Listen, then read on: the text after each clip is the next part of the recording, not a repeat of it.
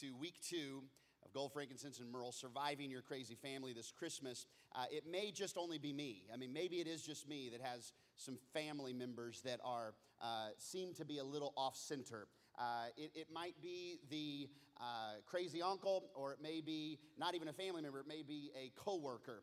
And uh, it may be Merle, it may be Merlinda.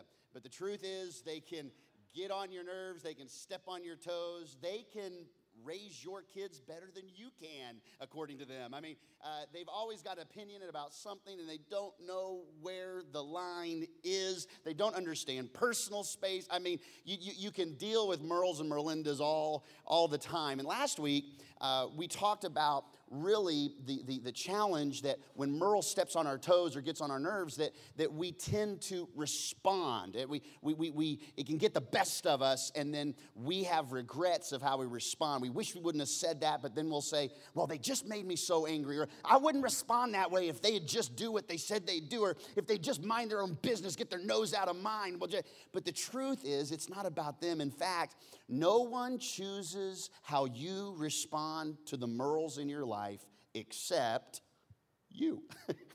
you choose to respond a certain way. And so, really, what we talked about last week were these two important facts, and it was this out of control emotions always create chaos in your life. If, you if, your, if your emotions are controlling you versus you controlling your emotions, it will produce beautiful fruit of chaos in your life. And the other thought was out of control emotions never produce they always produce chaos, they never produce God honoring results. When our emotions are willy nilly and we're just, um, I mean, we're just trying to hang on for dear life because we're just saying whatever we're going to say and just get off the tracks when the train's coming through because that's how daddy was. That's how I am. That's how my kids are going to be. That's not how Christ has called us to, to live. And so we talked about that emotion. How can we ever show them who Jesus is if we're always allowing our emotions to get the best of us? So today I want to give you another message, but the truth is, if you didn't listen to last week's, it would be helpful if you got that one down first, because this one, um, if you don't get the out of control emotions dealt with, this one's going to be harder and harder for you to be taken seriously and for you to truly be able to have the kind of heart that it takes to deal with what we're talking about today. So we're going to take that step. And today we're talking about this whole idea of Merle, and it's this you will never lock eyes with a Merle that doesn't matter to Jesus. No matter where they are, what they've done, where they've been, how good or bad, whether on the naughty list or not, you'll never lock eyes with a Merle that doesn't deeply matter to Jesus. And so, to start this off, I, I want to I wanna talk to you about something Jesus said uh, through the author of the book of Mark in the Gospels, uh, we, we see this scripture in Mark chapter 1. And the scripture goes like this Come, follow me, Jesus said. Now, if you know the rest of the story, you know what he's about to say, but let's say you didn't know what the rest of the story is, and all you hear was, Come, follow me.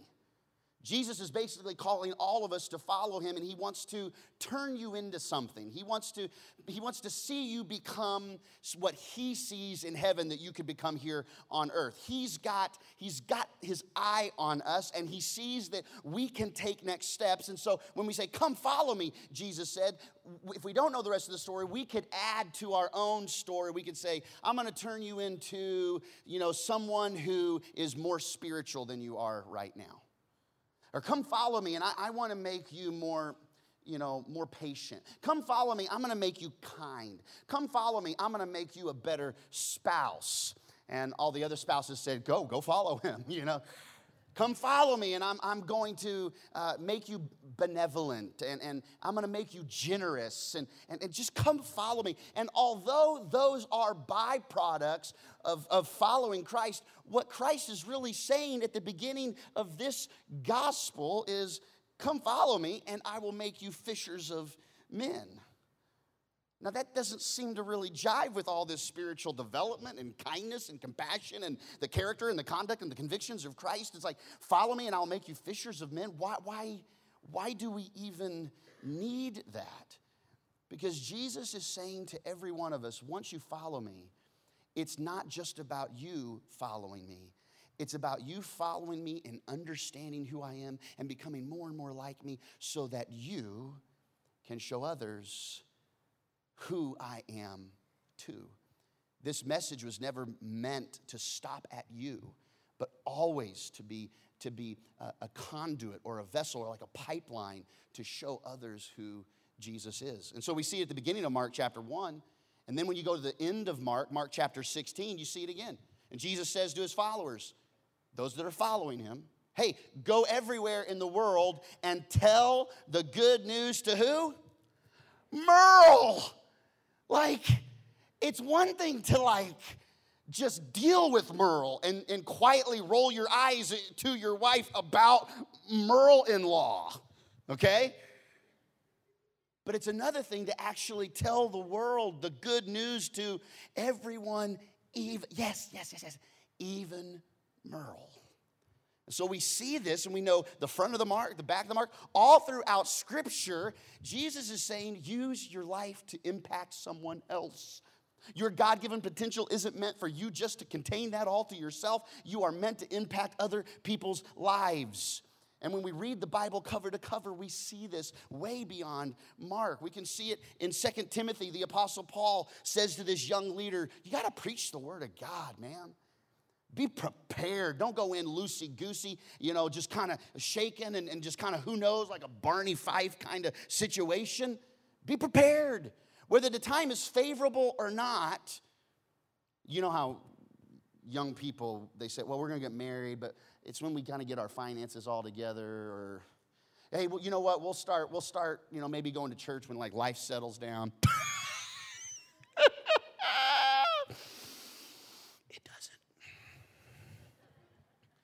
When, when we're financially secure, we'll have that first child. Whoops! whether you're prepared or not, whether the time is favorable or not, you're not going to find like the perfect situation. So we're always on task to be catching people, to be telling people about the good news. Work at it. Work. You better work, work, work at telling others the good news and fully carry out the ministry God has given you. Maybe you're here this morning and you say, I just want to know what God's plan is for my life. Take a picture of that screen right there. That's it. Like, don't think that He's going to give you 17 other things to do with your life if you're not even willing to do what He's already said to do. This is like what we're called to do as Christians. Now, listen, if you're here and you're investigating Christ, maybe you were invited by a friend today and you dip your toe in the water at church this morning, but, but as far as Jesus goes and things, you, you understand there, there's a God and his son is Jesus, but maybe you're not really following him right now as far as uh, when you make decisions, you make it on what feels right at the moment or what you just kind of think to be right versus what does Jesus say about the matter. If you're here and that's you, you don't have to do any of this. But if you're a Christ follower, you don't get to choose. You don't get to opt out. This, this is for all of us. And there are those that stand and they do this like I'm doing today, or those that, that, that have, have a, a, a, special call and they, they, they go across the world to do it, or those that, that, that, that have something, but all of us are part of every, no matter what it looks like, we're all part of the ministry God has given us. So if you're a follower of Jesus, Followers fish. Followers fish. Look at the person next to you say, followers fish. It's just part of it. There's no opting out. Now, now, now, Pastor, you know what? That's fine. That's fine. What I really was hoping today is you'd give me like a deep message, though. Like, I hope you were giving me something like I can sink my teeth into. And this, this kind of feels like surfacey, like just tell people about Jesus and whatnot. And I just don't know if this is really for me. okay. Let me give you a deep message this morning. Stop trying to just learn more of the Bible, live the Bible. Don't just start learning. Just don't, don't, don't get stuck just learning more. Oh, I, I could tell you, I could tell you what the Greek word for rope is this morning. But what your unchurched, lost, hurting friends, relatives, associates, and neighbors would rather me do is show you how to throw them a rope instead of telling you what the Greek word for rope is. We have to be about caring because it is the heart of God for our communities and for our families and for, yeah, even, even Merle. Even Merle. We see it right here. We're Christ ambassadors. There's no plan B. He is making his appeal through us. We see it in Acts 1 8 when the Holy Spirit comes. It doesn't come to create chaos in the church, it doesn't come for the Christian's spiritual goosebumps. The Holy Spirit is given to empower us. And when we're empowered, we're to be witnesses in Jerusalem and Judea, Samaria, and the ends of the earth. What that shows us is a cycle of Jerusalem, that's our city, people right here. Judea, people close to us. Samaria, people a little bit further away that maybe aren't like us. And then the ends of the earth, people we may never know, we may never meet, pe- people that we have not locked eyes on yet. He gives us this pattern of being witnesses. Man, I love a good law and order. You know, boom, boom. I love it. I love, I love the, the tension between the cops trying to figure it out and then the court case. You know, objection, Your Honor. I love Matlock. I love, I mean, Matlock uh, is the man. Kids, Matlock was a, a guy. I, love a law order. I mean, you put me on like the people versus O.J. Simpson. I'm like, well, I already know what happened, okay? He didn't do it, everybody. He didn't. I'm telling you. It's a joke. Um, when you think of a court case, though, and you think of it, and if you've seen it at all, uh, you can see that there are the prosecuting attorney. And their goal is what they have brought charges upon the defendant, and their goal is to prove those charges either to the judge or to the jury, and then by a jury of their peers or by the judge, there is a ruling on the case. Their job is to just like let them know this is what happened, and this is where they were, and they chopped up the body and whatever. Then you got the defense attorney and said, He wasn't there. That's not, he doesn't even own a car. What are you talking about? And then you have the judge who's sitting there and either trying the case or keeping everything in motion, determining what the actual action is going to be, whether it's going to be overruled or sustained or you name it. And he's going to make sure we guide this deal. And if there's a jury, they're going to choose what's going to happen. But the Bible says that you're not going to be the judges. And you're not supposed to be the prosecuting attorney here, but yet people want to judge everybody instead of fish for people. Or, or we want to prosecute. This is what they did wrong. Can you believe it? I'm going to post that on Facebook how they were acting. Or you feel like you have to defend everything. And you're defensive, defensive, defensive. And what God's called us to be is what? Witnesses. And the witnesses, they say, here's what I saw, here's what I know, here's where I was here's, what, here's what my experience is. Whatever happens, whatever the ruling is, whatever you decide, judge, this is what I've seen. It's like the blind man who Jesus, like, spits in the dirt, makes mud, does this awesome facial mask on, on the blind man. It was born blind. And, and, and when they peel off the mask and he dips in the water, he is completely healed. And he's like, whoa, colors. Whoa, this is amazing. And the, the, the courtroom, they pull him in. And the Pharisees say, Well, what exactly happened? We want to know what happened here. And he said, I don't know what to tell you. I was blind and like, I'm not. That's all I can say. I was blind and now I'm not. That's my experience. And He's called us being empowered by the Spirit. This is what we've seen. This is who Jesus is. This is my witness to Him and His goodness. We're called to be those witnesses. And it's not just to a crowd. If you're waiting for the crowd, let's talk about one Merle at a time. It's just one Merle at a time. And evangelism can be a little scary. When we use the word evangelism, we may think of something on television, you know, hey, come down to the altar right now. Ha! You, you, you, might think of somebody that just likes to sweat really hard and, and, and yell at you, or, or, or, and I would say, I would venture to say that most of you, when you found Christ, it wasn't because someone was slapping you around, sweating real hard, and yelling in your face. Probably you grew in Christ because there was relationship involved somewhere. And one Merle at a time is not about giving knowledge, it's about, it's about having relationship one person at a time. So there's a few steps that we take to do this. I want to make give you some simple stuff.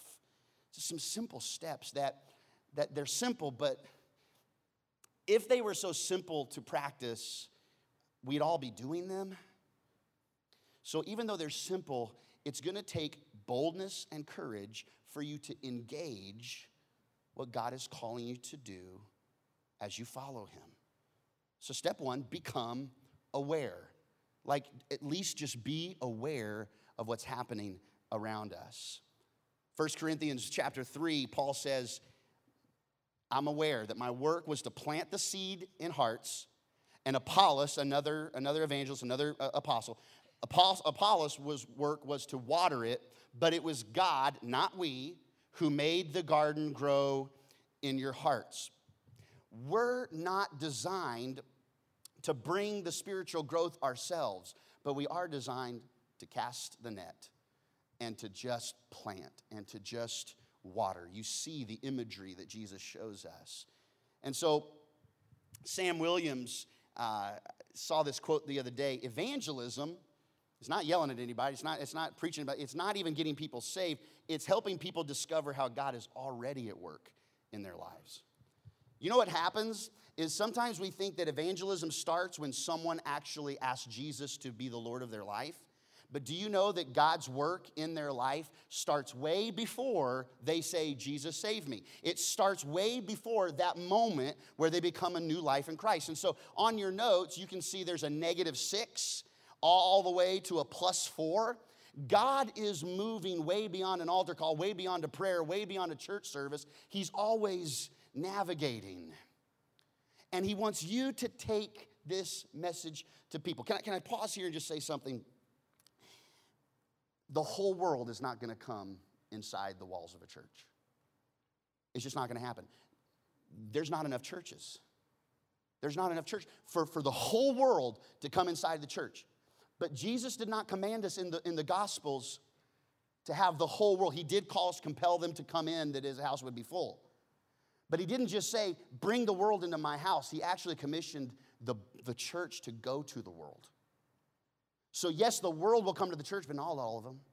But you, as the body of Christ, or as the church, you go to the world. And when you go to the world, you, you see people on a journey. They're taking next steps. It's not pagan, saved, pastor. You know, that may be my story, you know. But you, you don't just see that. There's some progression. So let's look at these progressions. So, like a negative six, right, is someone who's resistant to the message of Jesus.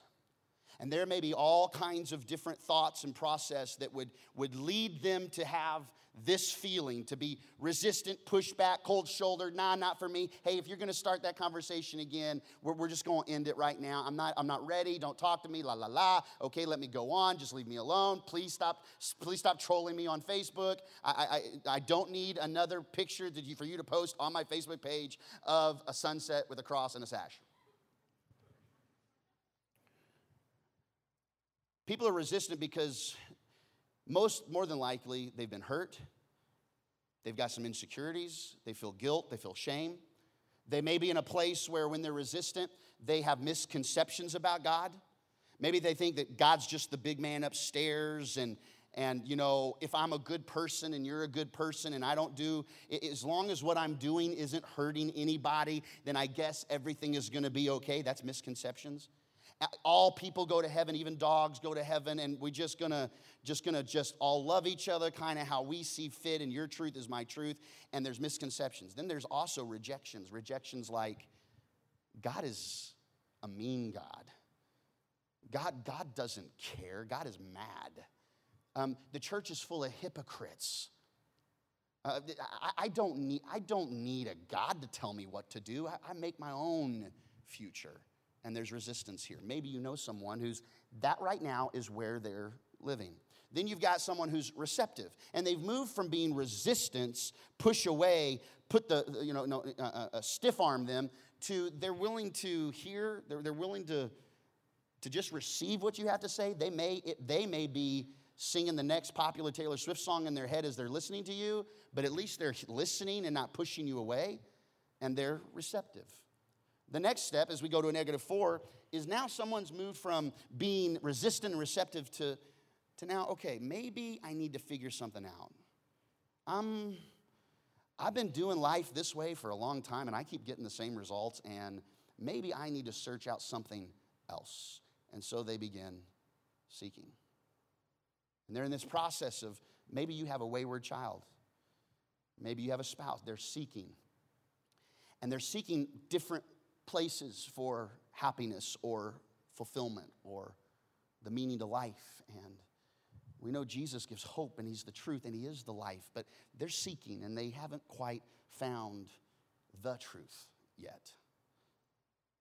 From seeking to now they're considering the gospel message that, that God loved the world so much, He gave His one and only Son. And that son lived a perfect, sinless life and then died a death he did not deserve to die, but he paid the price that it costs for us to be connected in relationship with him through that sacrifice. Three days later, he rose again, and then he gives opportunity for us to find fullness and hope in a relationship with him. And he someday he's coming back, and we're gonna be with him in a new heaven and new earth for eternity. That's the gospel message, and they're considering their life without the message and with the message. And they consider what their life is looking like right now. And the truth is, everybody goes through curveballs in life, don't they? Whether you're following Jesus or not, you go through some curveball of life, some detours, some left hand turns. And if you have hope in Christ, you can deal with the curveball. But if you've been hitting, if you've been swinging and missing, you, there comes a time where you begin to consider maybe I'm missing something in my life. From considering, we go to number two, and that is we begin to understand. Maybe it's not about what I could ever do, maybe it's about what He did. Maybe I don't have all the answers. Maybe I don't make a great Savior for myself. Maybe I need someone to look to beyond me. Maybe, maybe this he is who he says he is, and I need to respond to that. And we get to one and we're, we're ready and we're ready, and all we're waiting on, someone's waiting on an invitation, an invite to join new life. As I was talking about this, I looked over into this row over here in first service, and I saw a young couple. And, and the, the wife of this couple, last Christmas was her first time to serve. And she said, My husband doesn't know Jesus, not really a follower of Christ, not even really interested in church. I'm hoping he starts coming. And, and will you pray with me? And right there by that door over there on the Christmas services, I just put my arm around her like this. We just prayed that her husband would just come to church and just be engaged. And sure enough, in the new year, he starts coming and, and, and begins listening and hearing. They were both sitting there in first service. And it come to the point where he was resistant. But then he started seeking, you know, kind of finding moments where actually he was getting ready for church before she was. She's like, okay, okay, okay. And she said that many times when they're ready, when we bring people in and we invite our, our, our, our, our, uh, uh, friends and neighbors to come to church with us, and maybe they don't know Jesus, and every Sunday, including today, everybody, I say, hey, would you close your eyes and just bow your heads? And I give people an opportunity to make the Lord Jesus the Savior and Lord of their life. And I say, hey, everybody, close your eyes and, and, and, and please no looking around. It's just between you and God. But if you bring someone, don't tell them, but you can peek. You can peek. Because if you bring someone who's unchurched, you can, you can open one eye. You can open one eye and look and see if they raise a hand. You can do it. I'll let you do that. It's okay. Because someday it's going to be the best day of their life and it's going to be so fulfilling to you because someday you keep bringing that friend. They're finally going to say, I need Jesus to be my Savior. And this, this wife had been faithful and faithful, and they've been coming to church, and it was the middle of this year, and finally, she, she peeking. She was just peeking every Sunday, just peeking. Nothing. She's like, Did he move his hand? Did he move his hand? Peeking. And there was a sermon that I preached, and she said, Oh, this is the day This is the day.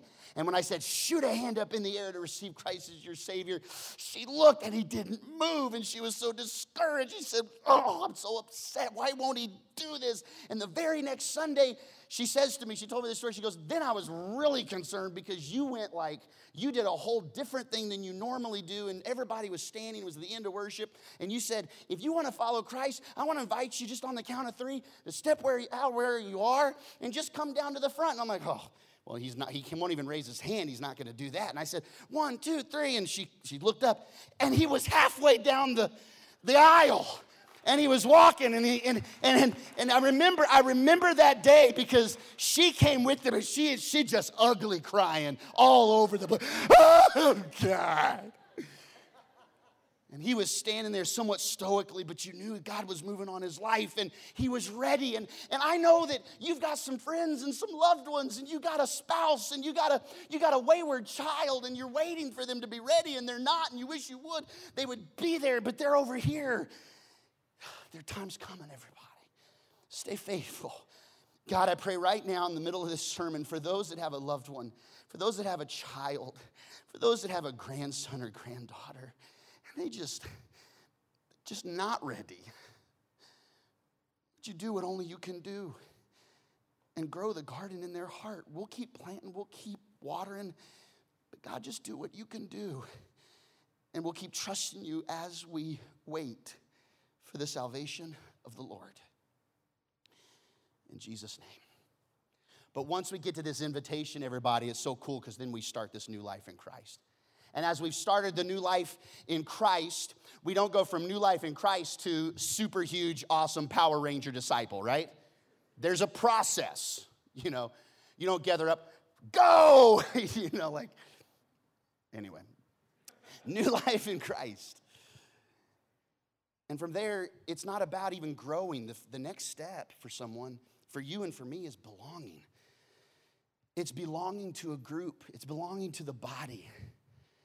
You know, the body, you can see that imagery of the, of, the body of Christ. We're not all heads, we're not all thumbs, we're not all ears, we're not all eyes. What happens in the church is we want everybody to see the way we see. Well, you're an eye, and they're an ear.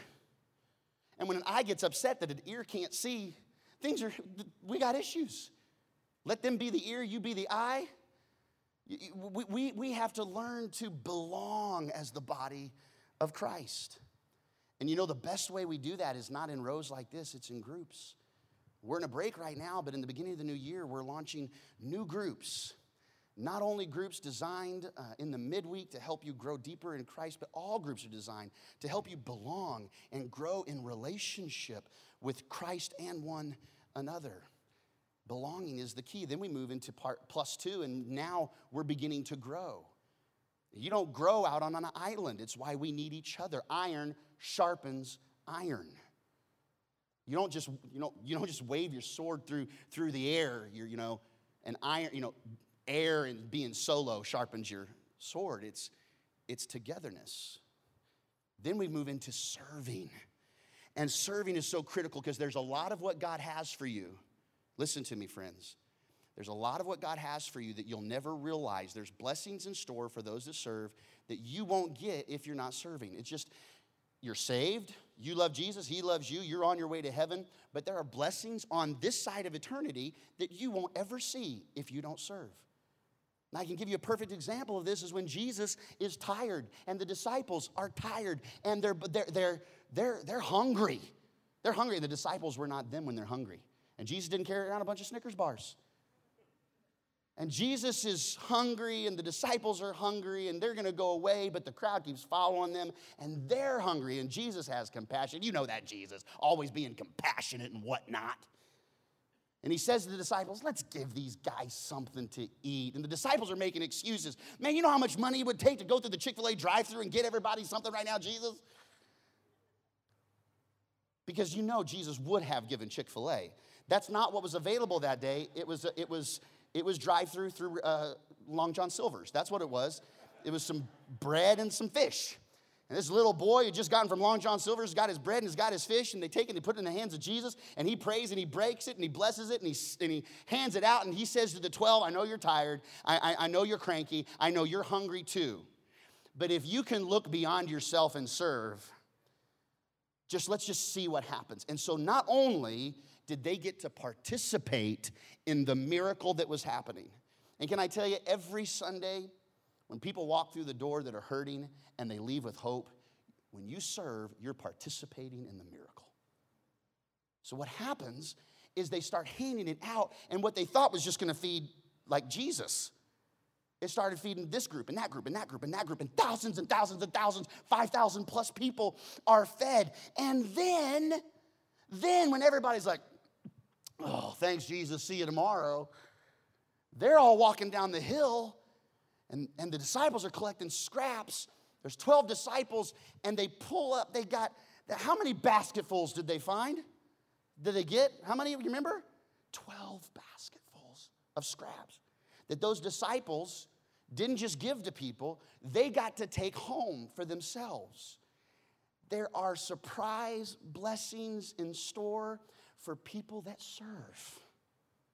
So, that whole thing Pastor Dan was talking about, the one serve at Christmas, man, if you're not serving, maybe you served at one time, you said, now nah, it's time for me to pass the baton and let somebody else do it because Lord knows I am sick of those kids in Kid Works. Take a break. Take a break. We don't want you killing any kids. But after you take a break, don't take a break that lasts 14 years. Take a break, take a breath, and then get back those blessings that only come when we serve. And it doesn't stop there, we then share. That is, that is new life in Christ. It's not just knowing more about the B I B L E, it's the book for me. It's belonging and growing and serving and then not keeping it to ourselves and sharing. Anyone who calls on the name of the Lord will be saved, but we got to share it. How, who can ask them to save, to, for him to save them unless they believe in him? And how can they believe in him if they've never heard about him? And how can they hear about him unless someone tells them? And it's our job to become aware of where people are.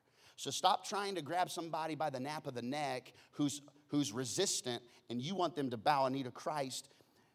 Go along with them in the journey, okay? I've got a lot of time. I got to hustle up now commit to prayer. Become aware, commit to prayer. And I'm just gonna tell you right now, number three is gonna rhyme too. Okay, number three is gonna rhyme too. All right, so be aware, become aware, commit to prayer. Now, here's what the deal.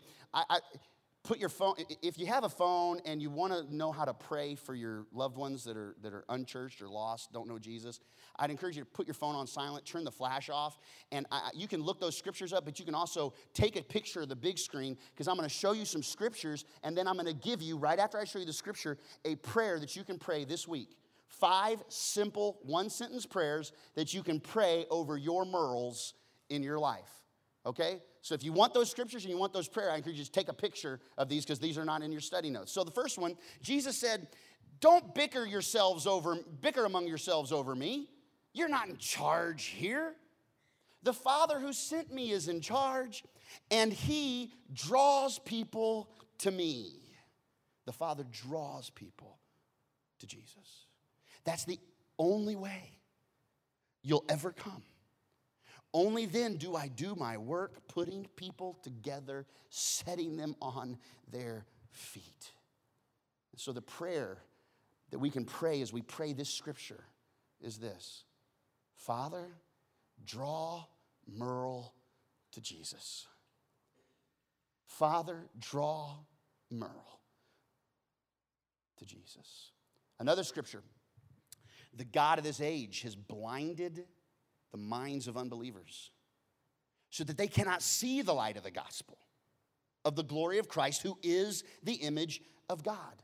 That's how people can come to a church service week in or week out, or occasionally or whenever, Christmas and Easter, we call them Christers. They can come a couple of times a year and they can hear the gospel, but they don't respond to it until later on they say, Oh, it's because when they were hearing, they were blind to it. The God of this age, the, the, the enemy, uh, the, has just blinded them. And they can't see. And so if they can't see, they can't quite hear. But then when they hear and the, the blindness is taken off, the blinders are taken off their eyes, there's this ah, aha moment. And we want to be praying that over our friends. And here's what we would pray Jesus, Would you remove the spiritual blindness in Merle's mind so they will see you clearly? Who they think they're seeing, and they're not seeing. They're not seeing you, they're just blind. Give them sight. Another scripture, Romans 8. The spirit you received does not make you slaves so that you live in fear again. Rather, the spirit you received brought about your adoption to sonship. And by him we cry, Abba, Father. As I was waiting at the Tel Aviv airport to go back to the States, I watched as a young toddler running in the waiting area before we got through, uh, through the gate and onto the plane. And this, this little Jewish toddler fell and began to cry and, and stood up, and their father was on the edge of the row of seats and began kind of running to their dad and was just saying, Abba, Abba, Abba. And which just means father, it means dad. And dad scooped up the child, and he was a um, devout Jew and had some locks and some curls on the side of his face, and and and uh, just kind of cuddled him for a moment, and then the the the the, the whole emotion changed and the baby began to say, the toddler began to say, Abba, Abba. And he began to tickle him, Abba.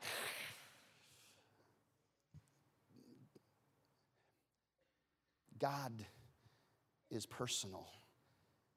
And He loves you very, very much. And when we hurt and when we laugh, we can do so in the presence of not a God who's mad at us, but a God who's mad about us. In the scripture, we would pray because many people don't see God that way. They see him as the angry man upstairs, the big cheese, you name it. God, I ask that Merle would not see you as a philosophy, but as a loving parent. Matthew 9. So pray to the one in charge of the harvesting and ask him to recruit more workers for his harvest fields. There's people that need to get out there and, and share. So we, we to pray that scripture, we say we pray it like this. If I can touch the screen. Jesus, I pray that good believers, not bad believers, because you know there's some bad believers out there. There's some goofballs you do not want your kids coming in contact with when they go off to college. Am I right? Yes, exactly. You're like, God, cross them with good believers, not goofy believers, and definitely not a cult. I pray that good believers will cross Merle's path and that they will become friends. Because maybe you're not reaching them right now, and you raised them better than that. You raised them better than that, and you have higher expectations of them than that. And maybe your words just right now, right now, there were things that my dad would say to me that I couldn't hear. I just couldn't hear it.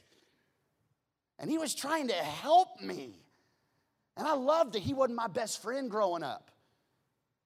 He's one of the greatest friends I could ever have now as an adult. But he was not my friend, he was my parent. That's a big deal.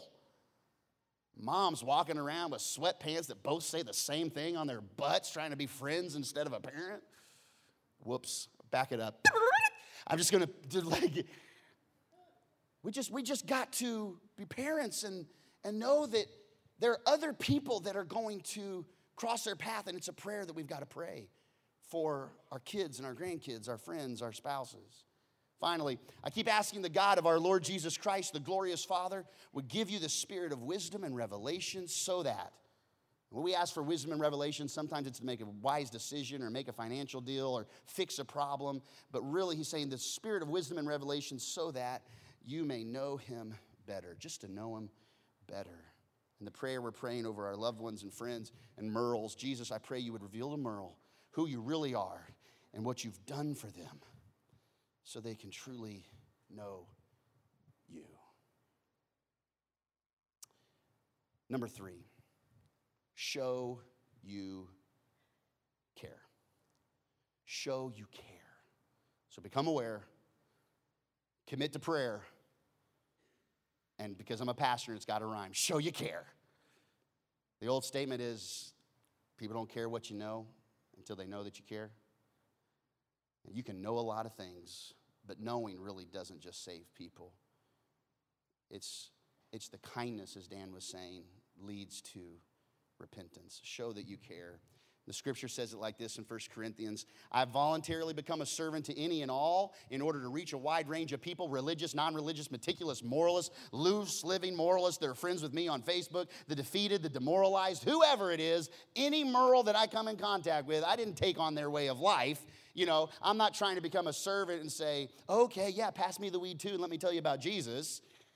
I didn't take on their way of life, I kept my bearings in Christ but I entered their world and tried to experience things from their point of view. I've become just about every sort of servant there is in my attempts to lead those I meet into a God saved life. I did all this because of the message. I didn't just want to talk about it, I wanted to be in on it. And that's the difference between learning more of the Bible and living more of the Bible. So, number four, be ready to share. Be aware, commit to prayer. Show them you care. Be ready to share. Why do we drive this value into our children? Isn't it true that after mom and dad, one of the first words our kids learn is mine? Mine. They want it. They want it. I've said it before, my son, that's like that was his go-to phrase. Janet was driving in the car, said, If you say I want it one more time on this trip, so help me, we're gonna pull off the side of this road and, and daddy's gonna deal with you. Because all I do is give you lollipops and suckers, and I love you very much. Because I want it. Said, Don't say it again. And then he whispered, But I want it. And so we, we know that it's good to share as kids, but we've got to be ready to share. I love the scripture in 1 Peter in your hearts, revere Christ as Lord. Always be prepared to give an answer to everyone who asks you, to give the reason for the hope that you have. But do this with what? Gentleness and. So there's a protocol. There's a protocol to talking about it. And as I give you these last few fill in the blanks, I hope you'll really take this and engage it today. Engage it this week. The first one, be ready to answer those who ask. Some of you are trying to answer questions of people that they aren't even asking. You're, you're, you're trying to open your mouth, drink the living water. They're not at the ready yet. They're not ready yet. They're maybe receptive, maybe seeking, but you're going to make them resistant. You keep trying to like beat them over the head with the King James. Be ready to answer those who ask answer with your hope and confidence. You can't answer with just a message from Pastor Jeremy. And you can't answer just on, on just the hope and confidence that your grandma had or your parents have. You have to know Jesus for you, what he's done in your life, how he's been active in your life. And it's that hope that he gives us that you can answer with your hope and confidence. Next, you'd say your attitude is just as important as your answer. Because you can have the right answer, and the right answer said the wrong way will produce the wrong results every single time. We've said it before like this if you're rude, even when you're right, you're wrong. If you, if you take the wrong emotion and you have the right answer, but you don't show the emotion in the right way, if you don't handle it in the right way, you can have a right answer, but given in the wrong way is not going to be received. And finally, your best answer, you know what your best answer is? Is your simple story. Your simple story. Hey, what's your story? You know? Kirsten, what's your story? Like, what's, what's your story of where you got to where you are today? Now, if I put you on the spot like that, or if I say, hey, Janet, stand up and tell me your story. Mark, tell me your story. Some of you would be quick to be able to respond some of you would have to think about it. Maybe it's just because it's in a crowd. But a lot of us, a lot of us would probably wing it because we really haven't thought about it. And so, what I want to I want to challenge you with one piece of homework. I know we're in the hustle bustle, the craziness, the busy of the season. I mean, it's just like nuts.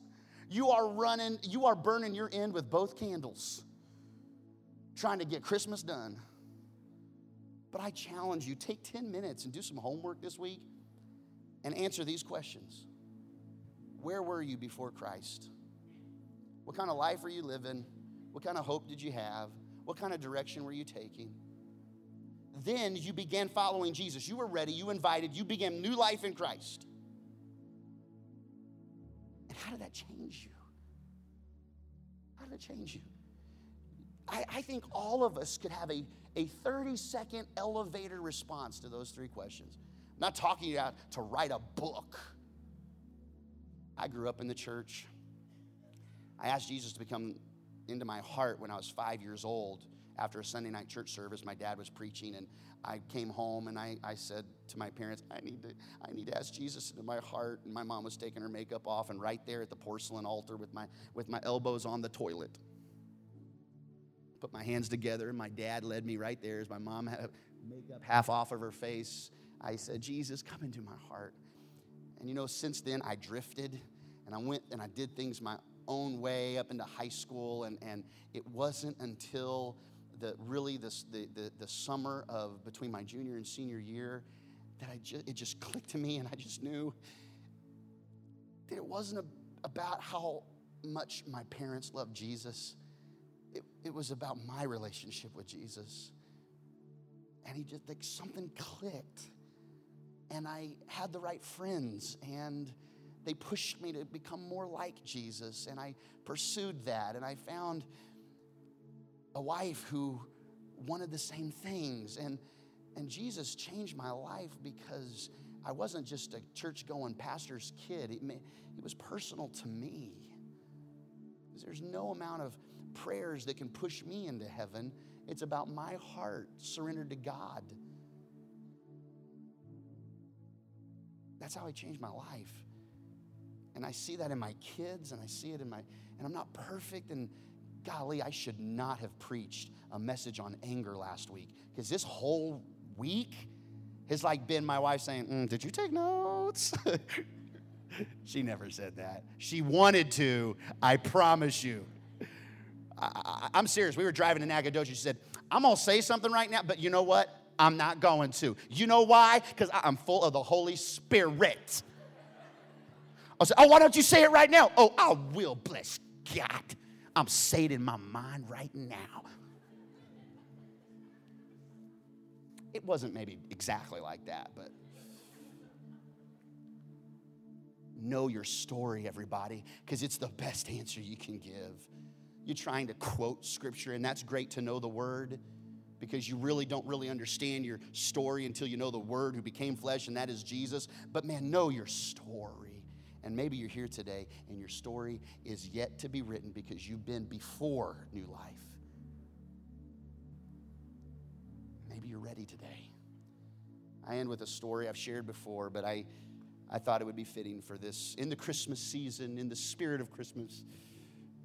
Um, junior year of high school, um, Christian Center Academy in Wichita, Kansas we had high school lunch. It was small enough where all the high schoolers were in one lunch period. And I would eat my lunch, and my mom would pack it every, every, time, every day. And she was a gourmet chef, so we had a, either a Lunchable or Chef Boyardee or PB&J, a bag of chips, maybe a little pack of mini carrots that I would throw away. And then on top, the blessings of Jesus himself from his daughter, little Debbie.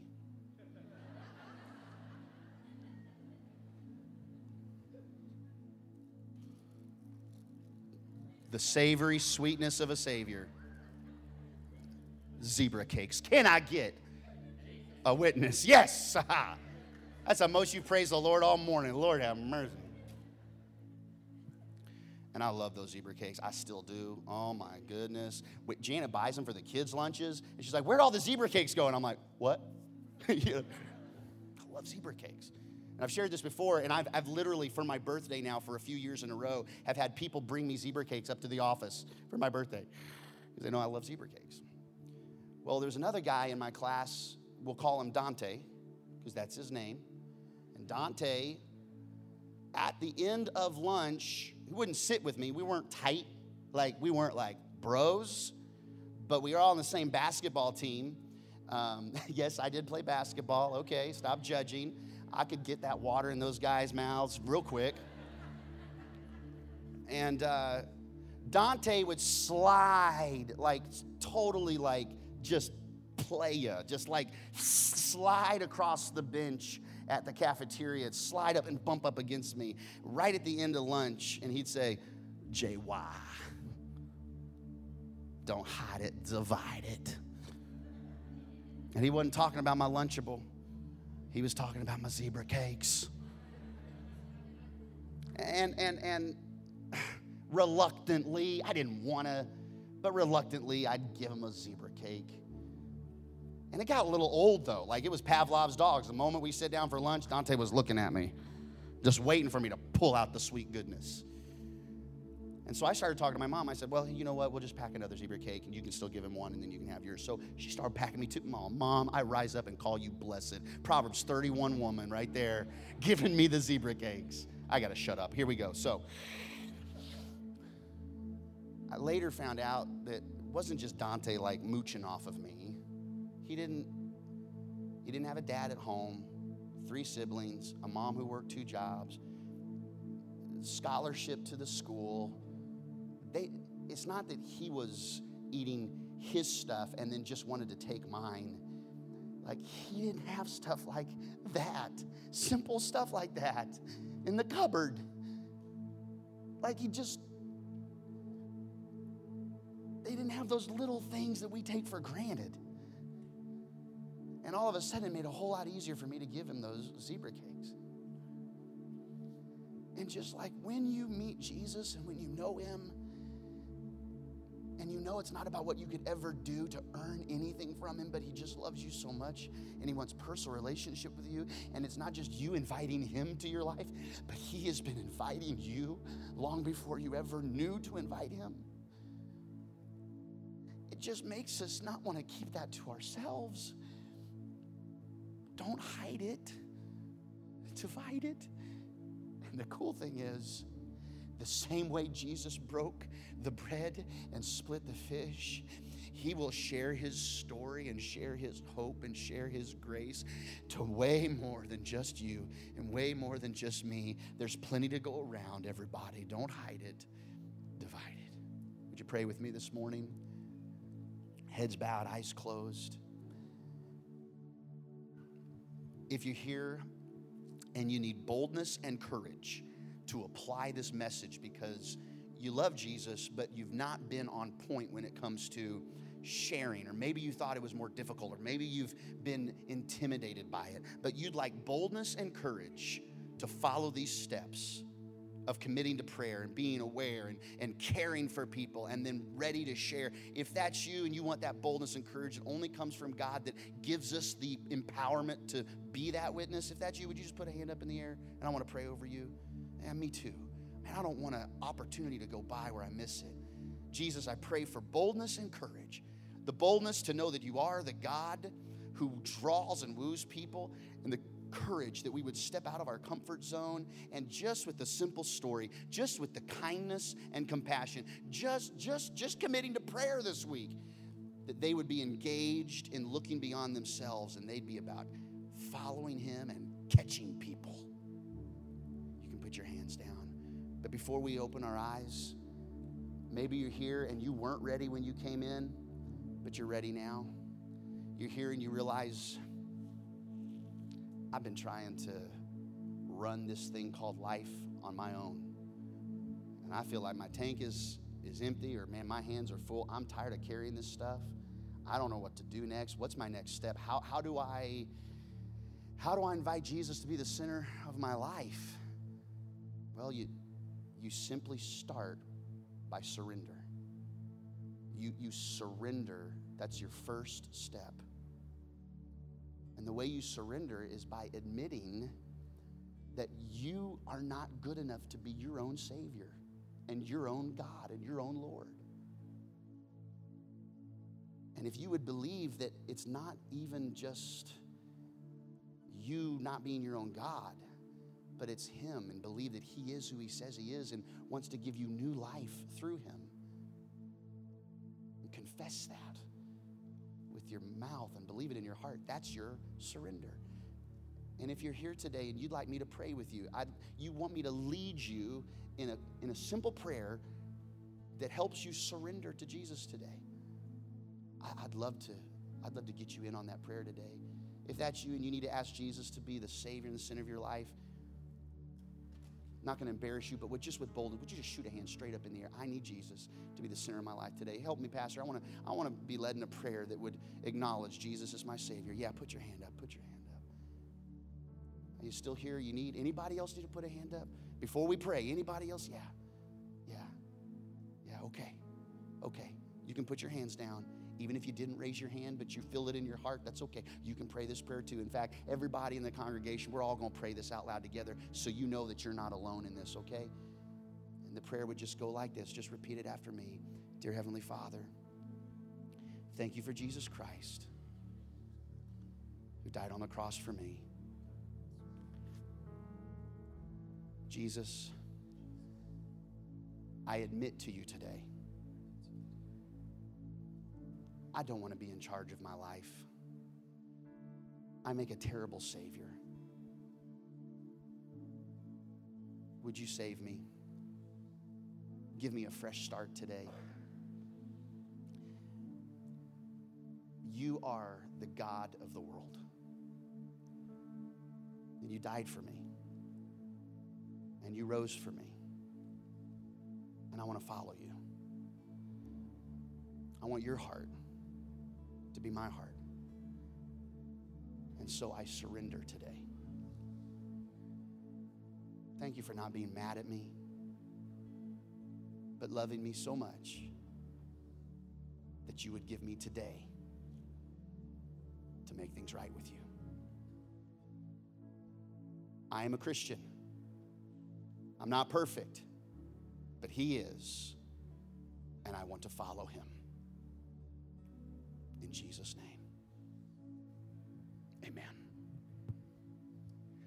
Amen. Would you make some noise for those that have made decisions for Christ today?